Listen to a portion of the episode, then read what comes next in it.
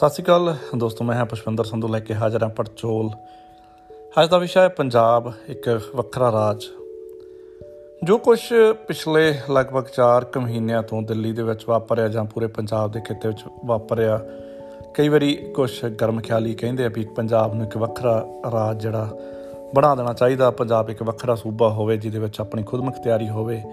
ਲੇਕਿਨ ਮੈਂ ਇਸ ਵਿਸ਼ੇ ਨੂੰ ਥੋੜਾ ਜਿਹਾ ਇੱਕ ਅਲੱਗ ਤਰੀਕੇ ਦੇ ਨਾਲ ਸੋਚਦਾ ਹੋ। ਸਕਦਾ ਕੁਝ ਲੋਕ ਮੇਰੇ ਨਾਲ ਸਹਿਮਤ ਹੋਣ ਕੁਝ ਲੋਕ ਮੇਰੇ ਨਾਲ ਸਹਿਮਤ ਨਾ ਵੀ ਹੋਣ। ਸੋ ਆਪਣੇ ਵਿਚਾਰ ਤੁਸੀਂ ਇਸ ਵਿਸ਼ੇ ਦੇ ਉੱਤੇ ਜ਼ਰੂਰ ਦਿਓ ਕਿ ਪੰਜਾਬ ਵਾਕਈ ਹੀ ਭਾਰਤ ਤੋਂ ਇੱਕ ਵੱਖ ਸੂਬਾ ਹੋਣਾ ਚਾਹੀਦਾ ਕਿਉਂਕਿ ਅਸੀਂ ਅਕਸਰ ਇਹ ਗੱਲ ਕਰਦੇ ਹਾਂ ਪੰਜਾਬ ਨੂੰ। 1984 ਜਾਂ ਉਸ ਤੋਂ ਪਹਿਲਾਂ ਵੀ ਜਦੋਂ ਪੰਜਾਬ ਸੂਬਾ ਬਣਿਆ, ਪੰਜਾਬ ਦੇ ਨਾਲ ਬਹੁਤ ਧੱਕਾ ਹੋਇਆ। ਸੋ ਅੱਜ ਇੱਕ ਸਵਾਲ ਉੱਠਦਾ ਕਿ ਅਗਰ ਪੰਜਾਬ ਕੱਲਾ ਖੁਦਮੁਖਤਿਆਰ ਰਾਜ ਹੁੰਦਾ ਤੇ ਸ਼ਾਇਦ ਪੰਜਾਬ ਦੇ ਹਾਲਾਤ ਜ਼ਿਆਦਾ ਵਧੀਆ ਹੋਣੇ ਸੀ। ਲੇਕਿਨ ਇਹਦਾ ਇੱਕ ਦੂਜਾ ਪਹਿਲੂ ਵੀ ਹੈ ਜੀ। ਅਸੀਂ ਚਾਹੇ 1984 ਤੋਂ ਲੈ ਕੇ ਲਗਾਤਾਰ ਸੰਤਾਪ ਹੰਡਾਇਆ ਅੱਤਵਾਦ ਦਾ ਸਮਾਂ ਪੰਜਾਬ ਦੇ ਲਈ ਬਹੁਤ ਭਿਆਨਕ ਸੀ। ਉਸ ਤੋਂ ਬਾਅਦ ਨਸ਼ਿਆਂ ਦੀ ਜਿਹੜੀ ਜੰਗ ਸੀ, ਪੰਜਾਬ ਨੇ ਲੜੀ ਆ। ਲੇਕਿਨ ਅੱਜ ਜੇ ਕੁੱਲ ਮਿਲਾ ਕੇ ਦੇਖੀਏ, ਦਿੱਲੀ ਦੇ ਵਿੱਚ ਜਿਸ ਤਰੀਕੇ ਦੇ ਨਾਲ ਸਾਡੇ ਜੁਝਾਰੂ ਖੜੇ ਆ, ਸਾਨੂੰ ਲੱਗਦਾ ਵੀ ਪੰਜਾਬ ਫਿਰ ਤੋਂ ਜਿਹੜਾ ਜੀ। ਲੀਹਾਂ ਦੇ ਉੱਤੇ ਆ ਸਕਦਾ।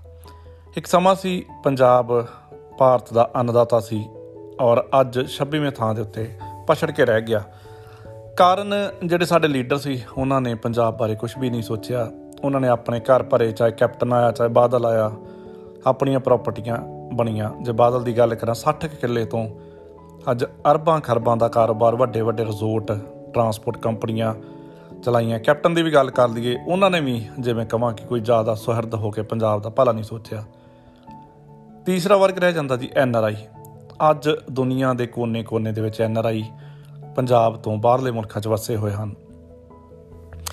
ਐਨ ਆਰ ਆਈ ਕਿਸੇ ਮੁਲਕ, ਕਿਸੇ ਸੂਬੇ ਦੇ ਵਿਕਾਸ ਦੇ ਵਿੱਚ ਬਹੁਤ ਵੱਡੀ ਭੂਮਿਕਾ ਨਿਭਾਉਂਦੇ ਹਨ। ਇੱਕ ਨਵੀਂ ਸੋਚ ਅਗਰ ਆਪਾਂ ਇਸ ਚੀਜ਼ ਨੂੰ ਲਾਗੂ ਕਰੀਏ ਤਾਂ ਮੇਰੇ ਖਿਆਲ ਨਾਲ ਪੰਜਾਬ ਨੂੰ ਅਸੀਂ ਆਪਣੇ ਆਪ ਹੀ ਖੁਦ ਮੁਖਤਿਆਰ ਕਰ ਦੇਵਾਂਗੇ।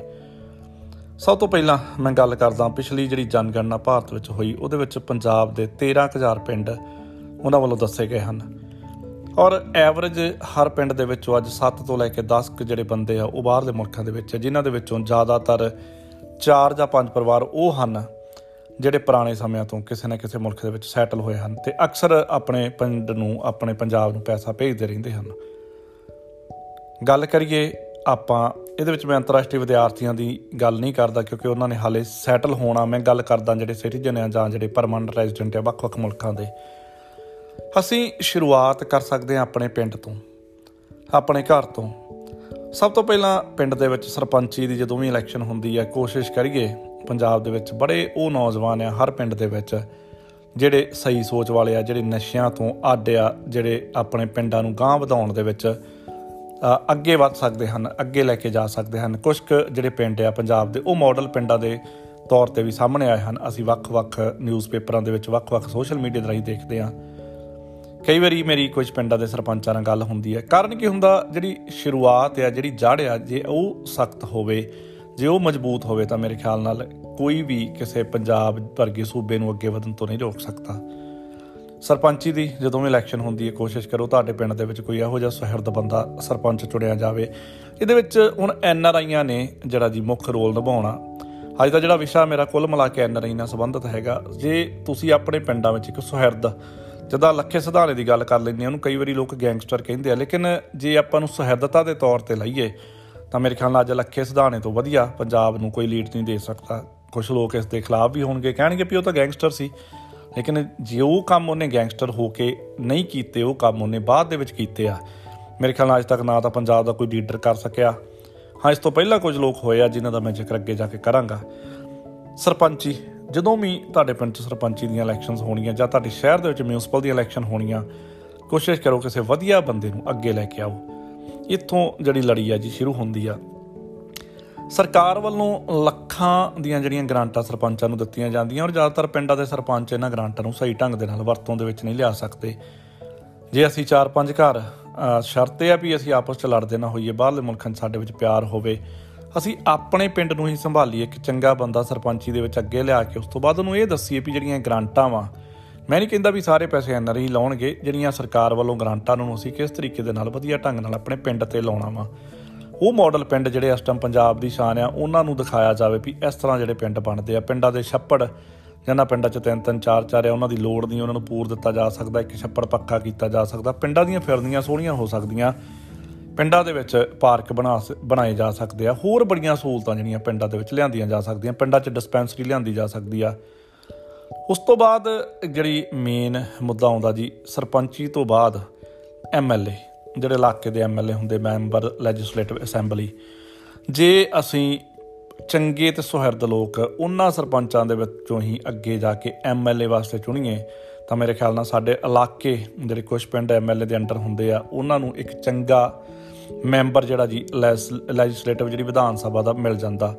ਤੇ ਸਾਨੂੰ ਜਿਹੜੀਆਂ ਗ੍ਰਾਂਟਾਂ ਹੁੰਦੀਆਂ, ਉਹਨਾਂ ਦੇ ਵਿੱਚ ਜਿਹੜੀ ਜੋਕ ਟੋਕ ਨਹੀਂ ਹੋ ਸਕਦੀ। ਕਾਰਨ ਫਿਰ ਉਹੀ, ਉਹ ਲੋਕ ਹੀ ਚੁਣੇ ਜਾਣ, ਉਹਨਾਂ ਲੋਕਾਂ ਨੂੰ ਹੀ ਅੱਗੇ ਲਿਆਂਦਾ ਜਾਵੇ। ਜਿਹੜੇ ਸਿਰਫ ਪੰਜਾਬ ਦਾ ਭਲਾ ਸੋਚਦੇ ਹਨ। ਤੀਜਾ, ਜਿਹੜਾ ਤੇ ਆ ਜਾਂਦੀ ਮੈਂਬਰ ਪਾਰਲੀਮੈਂਟ, ਉਸੇ ਤਰੀਕੇ ਦੇ ਨਾਲ ਜਿੱਦਾਂ ਅਸੀਂ ਸਰਪੰਚ ਦੀ ਚੋਣ ਕੀਤੀ ਐਮਐਲਏ ਦੀ ਚੋਣ ਕੀਤੀ, ਅਸੀਂ ਮੈਂਬਰ ਪਾਰਲੀਮੈਂਟ ਵੱਲ ਵੀ ਵੱਧ ਸਕਦੇ ਆ ਸਵਾਲ ਉਹੀ ਆ ਜਾਂਦਾ ਜੀ ਕਿ ਸਾਨੂੰ ਸ਼ੁਰੂ ਤੋਂ ਜਿਹੜਾ ਸ਼ੁਰੂ ਕਰਨਾ ਪੈਣਾ, ਪਹਿਲਾਂ ਸਰਪੰਚੀ ਤੋਂ, ਉਸ ਤੋਂ ਬਾਅਦ ਐਮਐਲਏ ਫਿਰ ਐਮਪੀ ਇਹ ਜਿਹੜੀ ਸੋਚ ਆ, ਇਹਨੂੰ ਸਮਾਂ ਲੱਗੇਗਾ। ਲੇਕਿਨ ਅਗਰ ਅਸੀਂ ਅੱਜ ਸ਼ੁਰੂ ਕਰਾਂਗੇ ਤਾਂ ਮੇਰੇ ਖਿਆਲ ਨਾਲ ਆਉਣ ਵਾਲੇ 10-20 ਸਾਲਾਂ ਦੇ ਵਿੱਚ ਅਸੀਂ ਚੰਗਾ ਜਿਹੜਾ ਜੀ ਕਦਮ ਆ, ਉਹ ਚੁੱਕ ਸਕਦੇ ਆ ਸੋ ਜਦੋਂ ਤੁਹਾਡੇ ਆਪਣੇ ਸਰਪੰਚ, ਤੁਹਾਡੇ ਆਪਣੇ ਐਮਐਲਏ ਤੁਹਾਡੇ ਆਪਣੇ ਐਮਪੀ ਹੋਣਗੇ, ਲੇਕਿਨ ਸਵਾਲ ਇਹ ਉੱਠਦਾ ਕਿ ਤੁਸੀਂ ਉਹਨਾਂ ਲੋਕਾਂ ਨੂੰ ਆਪਣੇ ਕੰਮਾਂ ਦੇ ਵਾਸਤੇ ਨਹੀਂ ਵਰਤਣਾ। ਉਹਨਾਂ ਲੋਕਾਂ ਨੂੰ ਸਿਰਫ ਪੰਜਾਬ ਦੀ ਭਲਾਈ ਵਾਸਤੇ ਵਰਤਣਾ ਇਹ ਨਾ ਹੋਵੇ ਵੀ ਜਦੋਂ ਬਾਹਰਲੇ ਮੁਲਕਾਂ ਚ ਆਉਣ, ਤੁਸੀਂ ਉਹਨਾਂ ਨੂੰ ਆਪਣੇ ਘਰਾਂ 'ਚ ਲਈ ਫਿਰੋ, ਆਪਣੀਆਂ ਗੱਡੀਆਂ 'ਚ ਲਈ ਫਿਰੋ ਤੇ ਜਦੋਂ ਤੁਹਾਨੂੰ ਲੋੜ ਪੈਂਦੀ ਪੰਜਾਬ ਦੇ ਵਿੱਚ ਸਿਰਫ ਤੁਸੀਂ ਆਪਣੇ ਲਈ ਵਰਤਣਾ। ਨਹੀਂ, ਤੁਸੀਂ ਪੰਜਾਬ ਦੀ ਭਲਾਈ ਵਾਸਤੇ ਉਸ ਚੀਜ਼ ਨੂੰ ਵਰਤਣਾ। ਸੋ ਜਦੋਂ ਇਹ ਕੜੀ ਇੱਕ ਮਜ਼ਬੂਤ ਕੜੀ ਬਣ ਜਾਊਗੀ, ਜਦੋਂ ਸਰਪੰਚ ਵਧੀਆ ਹੋਣਗੇ ਐਮਐਲਏ ਵਧੀਆ ਹੋਣਗੇ ਐਮਪੀਜ਼ ਵਧੀਆ ਹੋਣਗੇ, ਤਾਂ ਮੇਰੇ ਖਿਆਲ ਨਾਲ ਪੰਜਾਬ ਜਿਹੜਾ ਖੁਦ ਮੁਖਤਿਆਰ ਹੋਣ ਤੇ ਅੱਗੇ ਵੱਧ ਸਕਦਾ। ਇਹ ਸੀ ਜੀ ਪੰਜਾਬ ਦਾ ਜਿਹੜਾ ਪ੍ਰਸ਼ਾਸਨਿਕ ਢਾਂਚਾ ਜਿਹੜਾ ਇਸ ਨੂੰ ਚਲਾਉਂਦਾ। ਉਸ ਤੋਂ ਬਾਅਦ ਜਿਹੜਾ ਮੇਨ ਮੁੱਦਾ ਇਹ ਆਉਂਦਾ ਜੀ, ਅੱਜ ਪੰਜਾਬ ਦੇ ਵਿੱਚ ਜਿਹੜੇ ਆਈਪੀਐਸ ਆਈਐਸ ਅਫਸਰ ਆ, ਉਹ ਬਾਹਰਲੇ ਜਿਹੜੇ ਸਟੇਟਾਂ ਤੋਂ ਹੈਗੇ ਆ। ਕਿਉਂ ਨਾ ਅਸੀਂ ਆਪਣੇ ਜਿਹੜੇ ਜਵਾਕ ਆ, ਪੰਜਾਬ ਦੇ ਐਨਆਰਈ ਜੇ ਚਾਹਣ ਤਾਂ ਉਹਨਾਂ ਆਪਣੇ ਪਿੰਡਾਂ ਦੇ ਵਿੱਚ ਇਹਨਾਂ ਚੀਜ਼ਾਂ ਬਾਰੇ ਜਾਣਕਾਰੀ ਦੇਵੇ, ਕਿਉਂਕਿ ਸਾਡੇ ਪਿੰਡਾਂ ਦੇ ਵਿੱਚ ਜਾਣਕਾਰੀ ਨਹੀਂ ਹੈਗੀ ਕਿ ਕਿਸ ਤਰੀਕੇ ਨਾਲ ਅਸੀਂ ਇਹਨਾਂ ਕੇਡਰਾਂ ਦੇ ਵਿੱਚ ਜਾ ਸਕਦੇ ਆ। ਸਾਡੇ ਬੱਚੇ ਕਾਫੀ ਹੁਸ਼ਿਆਰ ਆ, ਜਦੋਂ ਅਸੀਂ ਬਾਹਰਲੇ ਮੁਲਕਾਂ 'ਚ ਨਜ਼ਰ ਮਾਰਦੇ ਆ ਤੇ ਇੱਥੇ ਸਖਤ ਮਿਹਨਤਾਂ ਕਰਦੇ ਆ। ਕਿਉਂ ਨਹੀਂ ਅਸੀਂ ਪੰਜਾਬ ਦੇ ਵਿੱਚ ਵੀ ਇਹਨਾਂ ਬੱਚਿਆਂ ਨੂੰ ਅੱਗੇ ਵਧਾ ਸਕਦੇ? ਸੋ ਅਗਰ ਸਾਡੇ ਆਈਪੀਐਸ ਆਈਐਸ ਐਸਡੀਐਮ ਸਾਡੇ ਆਪਣੇ ਹੋਣਗੇ, ਤਾਂ ਉਹ ਵੀ ਇੱਕ ਵਧੀਆ ਕੜੀ ਆ ਔਰ ਅੱਗੇ ਤਾਂ ਆਉਣਾ ਹੀ ਪੈਣਾ। ਇਸ ਤੋਂ ਇਲਾਵਾ ਇੱਕ ਹੋਰ ਚੀਜ਼ ਜਿਹੜੀ ਜੋੜਨ ਦੀ ਲੋੜ ਆ, ਐਨ ਆਰ ਆਈ ਦਾ ਮੈਂ ਜ਼ਿਕਰ ਬਾਰ-ਬਾਰ ਇਸ ਕਰਕੇ ਕਰਦਾ ਵੀ ਐਨ ਆਰ ਆਈ ਜੇ ਚਾਹਣ, ਤਾਂ ਉਹ ਆਪਣੇ ਪਿੰਡਾਂ ਨੂੰ ਅੱਗੇ ਲਿਜਾ ਸਕਦੇ ਹਨ। 13000 ਪਿੰਡ ਆ ਔਰ ਮੇਰੇ ਖਿਆਲ ਨਾਲ 13000 ਪਿੰਡਾਂ ਵਾਸਤੇ ਹਰ ਪਿੰਡ ਤੇ ਜੇ ਐਨ ਆਰ ਆਈ 7 8 10 ਹੈਗੇ ਆ, ਤੇ ਉਹ ਆਪਣੇ ਪਿੰਡ ਨੂੰ ਜਿਹੜਾ ਜੀ ਅੱਗੇ ਲਿਜਾ ਸਕਦੇ ਹਨ। ਉਸ ਤੋਂ ਬਾਅਦ ਇੱਕ ਜਿਹੜਾ ਮੇਨ ਮੁੱਦਾ ਵਾ, ਉਹ ਰਹਿ ਜਾਂਦਾ, ਉਹਦੇ ਉੱਤੇ ਵੀ ਵਰਕਆਊਟ ਜਿਹੜਾ ਕਰਨਾ ਪੈਣਾ। ਅਸੀਂ ਗੱਲ ਤਾਂ ਵੱਖਰੇ ਮੁਲਕ ਦੀ ਕਰ ਦਿੰਨੇ ਆ, ਵੱਖਰੇ ਸੂਬੇ ਦੀ ਕਰ ਦਿੰਨੇ ਆ। ਅੱਜ ਤੱਕ ਸਾਡੇ ਪਿੰਡਾਂ ਦੇ ਵਿੱਚ ਧਰਮ ਜਾਤਾਂ ਦਾ ਕੋਡ ਜਿਹੜਾ ਨਹੀਂ ਨਿਕਲਿਆ। ਹਰ ਪਿੰਡ ਦੇ ਵਿੱਚ ਜਿਹੜਾ ਗੁਰਦੁਆਰਾ ਇੱਕ ਹੋਵੇ, ਜੇ ਅਸੀਂ 4 4 5 5 ਗੁਰਦੁਆਰੇ ਬਣਾਏ ਆ, ਮੇਰੇ ਖਿਆਲ ਨਾਲ ਉਹ ਨਹੀਂ ਹੋਣੇ ਚਾਹੀਦੇ। ਸੋ ਉਹਦੇ ਬਾਰੇ ਤੁਸੀਂ ਜਿਹੜੇ ਪਿੰਡਾਂ ਦੇ ਸਿਆਣੇ ਲੋਕ ਉਹਨਾਂ ਨੂੰ ਪੁੱਛ ਸਕਦੇ ਹੋ ਵੀ ਇਹਦਾ ਕੀ ਕਰਨਾ, ਇਹਨਾਂ ਗੁਰੂ ਘਰਾਂ ਦਾ ਕੀ ਕਰਨਾ। ਇੱਕ ਗੁਰਦੁਆਰਾ ਜਿਹਦੇ ਵਿੱਚ ਹਰ ਧਰਮ, ਜਾਤ, ਮਜ਼ਹਬ ਦਾ ਵਿਅਕਤੀ ਆ ਕੇ ਆਪਣਾ ਸਿਰ ਝੁਕਾਵੇ ਔਰ ਉਸ ਜਗ੍ਹਾ ਹੀ ਨਸਮਸਤਕ ਹੋਵੇ, ਉਸ ਜਗ੍ਹਾ ਤੋਂ ਹੀ ਗੁਰਬਾਣੀ ਦੀਆਂ ਲਹਿਰਾਂ ਉੱਠਣ, ਉਸੇ ਜਗ੍ਹਾ ਤੋਂ ਜਿਹੜਾ ਨਿਤਨੇਮ ਸਵੇਰ ਦਾ ਤੇ ਸ਼ਾਮ ਦਾ ਹੋਵੇ ਔਰ ਜਾਨੀ ਮਾਨਸ ਕੀ ਜਾਤ ਸਭੇ ਇੱਕ ਪਹਿਚਾਨ ਬੋ, ਇੱਕ ਹੀ ਜਗ੍ਹਾ ਬੈਠ ਕੇ ਜਿਹੜਾ ਲੰਗਰ ਆ, ਛਕਣ। ਇਹਦੇ ਨਾਲ ਜਿੱਥੇ ਪਿੰਡਾਂ ਦੇ ਵਿੱਚ ਭਾਈਚਾਰਕ ਸਾਂਝ ਜਿਹੜੀ ਵਧੇਗੀ ਨਾਲ ਨਾਲ ਪਿੰਡਾਂ ਦੇ ਜਿਹੜੇ ਲੋਕ ਆ ਉਹ ਆਪਸ ਦੇ ਵਿੱਚ ਇੱਕ ਦੂਜੇ ਦੇ ਨਾਲ ਜਿੱਦਾਂ ਪੁਰਾਣੇ ਸਮੇਂ 'ਚ ਹੁੰਦਾ ਸੀ, ਉਸ ਤਰ੍ਹਾਂ ਦਾ ਜਿਹੜਾ ਮਾਹੌਲ ਕ੍ਰੀਏਟ ਹੋ ਜਾਏਗਾ। ਔਰ ਸਭ ਤੋਂ ਵੱਡੀ ਚੀਜ਼ ਜਿਹੜੀ ਮੈਂ ਦੱਸਣੀ ਭੁੱਲ ਗਿਆ ਇਹਦੇ ਵਿੱਚ, ਸ਼੍ਰੋਮਣਾ ਗੁਰਦੁਆਰਾ ਪ੍ਰਬੰਧਕ ਕਮੇਟੀ ਜਿਹੜੀ ਸਾਡੀ ਐਸਜੀਪੀਸੀ ਆ, ਉਹਦੇ ਉੱਤੋਂ ਜਿਹੜਾ ਜੀ, ਉਹ ਲੋਕ ਜਿਹੜੇ ਕੁੜੀ ਮਾਰਿਆ ਜਾਂ ਉਹ ਲੋਕ ਜਿਹੜੇ ਰਾਜਨੀਤਿਕ ਪਾਰਟੀਆਂ ਦੇ ਥੱਲੇ ਆ, ਉਹਨਾਂ ਤੋਂ ਵੀ ਉਸ ਚੀਜ਼ ਨੂੰ ਜਿਹੜਾ ਨਿਜਾਤ ਦਿਵਾਉਣਾ ਬਹੁਤ ਜ਼ਰੂਰੀ ਹੈ। ਜੇ ਅੱਜ ਪਿਛਲੇ ਹਾਲਾਤਾਂ ਦੀ ਗੱਲ ਕਰੀਏ, ਬੀਬੀ ਜਗੀਰ ਕੌਰ ਵਰਗੇ ਲੋਕ ਜਿਨ੍ਹਾਂ ਦੇ ਉੱਤੇ ਆਪਣੀ ਸਕੀ ਧੀ ਦੀ ਮੌਤ ਦਾ ਇਲਜ਼ਾਮ ਸੀ ਔਰ ਜਾਂ ਗਰਭਪਾਤ ਦਾ ਇਲਜ਼ਾਮ ਸੀ। ਜੋ ਐਸਜੀਪੀਸੀ ਤੇ ਕਾਬਜਿਆ ਐਸਜੀਪੀਸੀ ਦੇ ਧੁਰੇ ਦੀ ਗੱਲ ਕਰੀਏ, ਉਹਦੇ ਵਿੱਚ ਕਈ ਵਾਰੀ ਸਵਾਲ ਇਹ ਉੱਠਦੇ ਹਨ ਕਿ ਜਿਹੜੇ ਰਾਗੀ, ਜਿਹੜੇ ਸ਼੍ਰੋਮਣੀ ਰਾਗੀ ਆ, ਉਹਨਾਂ ਨੂੰ ਕਿਸ ਤਰੀਕੇ ਦੇ ਨਾਲ ਇਹਨਾਂ ਵੱਲੋਂ ਜਿਹੜਾ ਹਾਇਰ ਕੀਤਾ ਜਾਂਦਾ, ਉਹ ਕਿਸ ਤਰੀਕੇ ਦੇ ਨਾਲ ਗੁਰੂ ਘਰ ਦੇ ਵਿੱਚ ਜਾ ਕੇ ਕੀਰਤਨ ਕਰਦੇ ਹਨ। ਹਾਲਾਂਕਿ ਬੜੇ ਇਹੋ ਜਿਹੇ ਲੋਕ ਆ ਜਿਨ੍ਹਾਂ ਕੋਲ ਬਹੁਤ ਜ਼ਿਆਦਾ ਕੁਆਲੀਫਿਕੇਸ਼ਨ ਆ, ਜਿਨ੍ਹਾਂ ਨੂੰ ਰਾਗਾਂ ਦਾ ਗਿਆਨ ਹੈ ਜਿਨ੍ਹਾਂ ਨੂੰ ਬੜਾ ਕੁਝ ਪਤਾ, ਲੇਕਿਨ ਉਹਨਾਂ ਵਿਚਾਰਿਆਂ ਨੂੰ ਜਿਹੜੀ ਕਿਤੇ ਵੀ ਜਗ੍ਹਾ ਨਹੀਂ ਮਿਲਦੀ। ਸੋ ਇਹ ਚੀਜ਼ ਬੜੀ ਹੈਗੀ ਆ ਵੀ ਅਸੀਂ ਉਸ ਚੀਜ਼ ਨੂੰ ਵੀ ਦੇਖਣਾ, ਧਿਆਨ ਦੇ ਨਾਲ ਕਿ ਕਿਸ ਤਰੀਕੇ ਨਾਲ ਅਸੀਂ ਐਸਜੀਪੀਸੀ ਨੂੰ ਜਿਹੜਾ ਜੀ ਇਹਨਾਂ ਲੋਕਾਂ ਤੋਂ ਮੁਕਤ ਕਰਨਾ। ਜਿਹੜੇ ਪਿੰਡਾਂ ਦੇ ਵਿੱਚ ਵਧੀਆ ਨੌਜਵਾਨ ਹੈ ਜਿਹੜੇ ਸਿੱਖੀ ਭੇਖ ਦੇ ਵਿੱਚ ਜਿਨ੍ਹਾਂ ਨੂੰ ਸਿੱਖੀ ਬਾਰੇ ਪਤਾ, ਜਿਨ੍ਹਾਂ ਨੂੰ ਇਤਿਹਾਸ ਦਾ ਪਤਾ, ਜਿਹੜੇ ਪ੍ਰਚਾਰ ਨੂੰ ਅੱਗੇ ਵਧਾ ਸਕਦੇ ਹਨ, ਜਿਹੜੇ ਧਰਮ ਨੂੰ ਅੱਗੇ ਵਧਾ ਸਕਦੇ ਹਨ, ਉਹਨਾਂ ਲੋਕਾਂ ਨੂੰ ਐਸਜੀਪੀਸੀ ਵਿੱਚ ਅਗਰ ਅੱਗੇ ਲਿਆਂਦਾ ਜਾਵੇ ਤਾਂ ਇਹ ਵੀ ਇੱਕ ਮੇਨ ਕਾਰਨ ਹੈ। ਔਰ ਉਸ ਤੋਂ ਬਾਅਦ ਜਿਹੜੀ ਗੱਲ ਆ ਜਾਂਦੀ ਜੀ, ਜਿਹੜੀਆਂ ਸਾਡੀਆਂ ਫਸਲਾਂ, ਜਿਹੜੀਆਂ ਸਾਡੀਆਂ ਉਪਜਾਂ, ਅੱਜ ਪੰਜਾਬ ਦੇ ਵਿੱਚ ਐਗਰੀਕਲਚਰ ਯੂਨੀਵਰਸਿਟੀ ਹੈਗੀ ਆ, ਜਾਂ ਇਹੋ ਜਿਹੀਆਂ ਹੋਰ ਸੰਸਥਾਵਾਂ ਐਨਆਰਆਈ ਚਾਹਣ ਸਰਕਾਰਾਂ ਦੀ ਮਦਦ ਨਾਲ ਲਵਾ ਸਕਦੇ। ਕਾਰਨ ਕੀ ਹੁੰਦਾ ਵੀ ਜਿੰਨਾ ਲੀਡਰ ਤਬਕਾ, ਉਹ ਸਾਰੇ ਬਾਹਰ ਐਨਆਰਆਈਆਂ ਕੋਲ ਆਉਂਦੇ ਆ, ਤੇ ਐਨਆਰਆਈ ਨੂੰ ਚਾਹੁੰਦਾ, ਚਾਹੀਦਾ ਵੀ ਆਪਣੇ ਆਪਣੇ ਪਿੰਡਾਂ ਦੀ ਜਿਹੜੀ ਨੁਹਾਰ ਆ, ਉਹਨੂੰ ਬਦਲਣ। ਸੋ ਕੁੱਲ ਮਿਲਾ ਕੇ ਜਦੋਂ ਅਸੀਂ ਆਪਣੀਆਂ ਉਪਜਾਂ ਜਿਹੜੀਆਂ ਜੀ, ਉਹ ਵਧੀਆ ਕਰ ਲਵਾਂਗੇ ਔਰ ਫਿਰ ਉਸ ਤੋਂ ਬਾਅਦ ਗੱਲ ਆ ਜਾਂਦੀ ਹੈ ਜੀ ਜਿਹੜੇ ਸਾਡੇ ਪੰਜਾਬ ਦੇ ਵਿੱਚ ਵਪਾਰੀ ਵਰਗ ਆ, ਕਿ ਉਹਨਾਂ 'ਚ ਕੋਈ ਅੰਡਾਨੀ ਬਾਨੀ ਨਹੀਂ ਬਣ ਸਕਦਾ। ਪੰਜਾਬ ਦਾ ਵਪਾਰੀ ਵਰਗ ਹੀ ਜਿਹੜਾ ਜੀ, ਉਹਨਾਂ ਫਸਲਾਂ ਨੂੰ ਬਾਹਰਲੇ ਮੁਲਕਾਂ 'ਚ ਇੰਪੋਰਟ ਐਕਸਪੋਰਟ ਕਰੇ, ਸਿੱਧਾ ਜਿਹੜਾ ਮੁੱਲ ਆ, ਉਹਨਾਂ ਪੰਜਾਬ ਦੇ ਜੱਟਾਂ ਨੂੰ, ਉਹਨਾਂ ਪੰਜਾਬ ਦੇ ਕਿਸਾਨਾਂ ਨੂੰ ਮਿਲੇ। ਤੇ ਪੰਜਾਬ ਮੇਰੇ ਖਿਆਲ ਨਾਲ ਖੁਦ ਮੁਖਤਿਆਰ ਆਪੇ ਹੀ ਹੋ ਜਾਏਗਾ। ਪੰਜਾਬ ਦੇ ਵਿੱਚ ਜੇ ਹੋਰ ਫੈਕਟਰੀਜ਼ ਆਉਣਗੀਆਂ, ਪੰਜਾਬ ਦੇ ਵਿੱਚ ਖਾਸ ਤੌਰ ਤੇ ਪੰਜਾਬੀਆਂ ਦੀ। ਹੁਣ ਇੱਕ ਸਵਾਲ ਆ ਜਾਂਦਾ ਜੀ।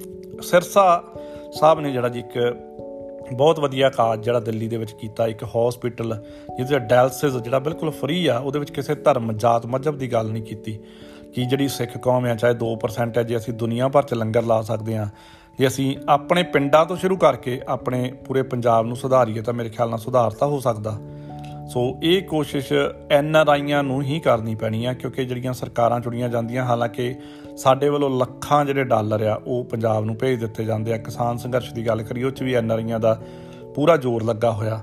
ਲੇਕਿਨ ਪੰਜਾਬ ਨੂੰ ਇੱਕ ਲੀ ਤੇ ਲਿਆਉਣ ਵਾਸਤੇ ਵੀ ਐਨ ਆਰ ਆਈਆਂ ਨੂੰ ਹੀ ਰੋਲ ਜਿਹੜਾ ਉਹ ਨਿਭਾਉਣਾ ਪੈਣਾ। ਜੇ ਅਸੀਂ ਬਿੱਲਾਂ ਦੀ ਗੱਲ ਕਰ ਦਈਏ ਅਸੀਂ ਵੇਹਨੇ ਆ ਸਰਕਾਰਾਂ ਦੇ ਮੂੰਹ ਵੱਲ ਕੀ ਤੁਹਾਨੂੰ ਲੱਗਦਾ ਵੀ ਸਰਕਾਰਾਂ ਇਹ ਬਿੱਲਾਂ ਨੂੰ ਮਾਫ ਕਰ ਦੇਣਗੀਆਂ? ਨਹੀਂ, ਮੈਨੂੰ ਤਾਂ ਨਹੀਂ ਲੱਗਦਾ ਵੀ ਸਰਕਾਰਾਂ ਇਹਨਾਂ ਬਿੱਲਾਂ ਨੂੰ ਮਾਫ ਕਰ ਦੇਣਗੀਆਂ, ਇਹਨਾਂ ਬਿੱਲਾਂ ਨੂੰ ਰੱਦ ਕਰ ਦੇਣਗੀਆਂ। ਲੇਕਿਨ ਅਸੀਂ ਪੰਜਾਬ ਨੂੰ ਖੁਦ ਮੁਖਤਿਆਰ ਬਣਾ ਸਕਦੇ ਹਾਂ। ਅਸੀਂ ਪੰਜਾਬ ਦੇ ਵਿੱਚ ਜਿੱਦਾਂ ਮੈਂ ਜ਼ਿਕਰ ਕੀਤਾ, ਸਰਪੰਚ ਜਿਹੜੇ ਆ ਉਹ ਸਹਿਰਦ ਲੋਕਾਂ ਨੂੰ ਖੜੇ ਕਰ ਸਕਦੇ ਆ, ਫਿਰ ਉਸ ਤੋਂ ਬਾਅਦ ਐਮਐਲਏ ਨੂੰ ਵਧੀਆ ਜਿਹੜੇ ਲਿਆ ਸਕਦੇ, ਫਿਰ ਐਮਪੀਜ਼ ਨੂੰ ਵਧੀਆ ਲਿਆ ਸਕਦੇ ਆ।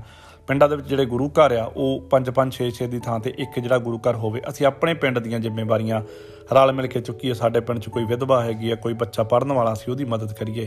ਜਾਨ ਕਿ ਕੁੱਲ ਭਾਈਚਾਰਾ ਇੱਕ ਦੂਜੇ ਨੂੰ ਪ੍ਰਫੁੱਲਤ ਕਰੇ, ਤਾਂ ਮੇਰੇ ਖਿਆਲ ਨਾਲ ਪੰਜਾਬ ਜਿਹੜਾ ਆਉਣ ਵਾਲੇ ਸਮੇਂ 'ਚ ਜਿਹੜਾ ਖੁਦ ਮੁਖਤਿਆਰ ਬਣ ਸਕਦਾ।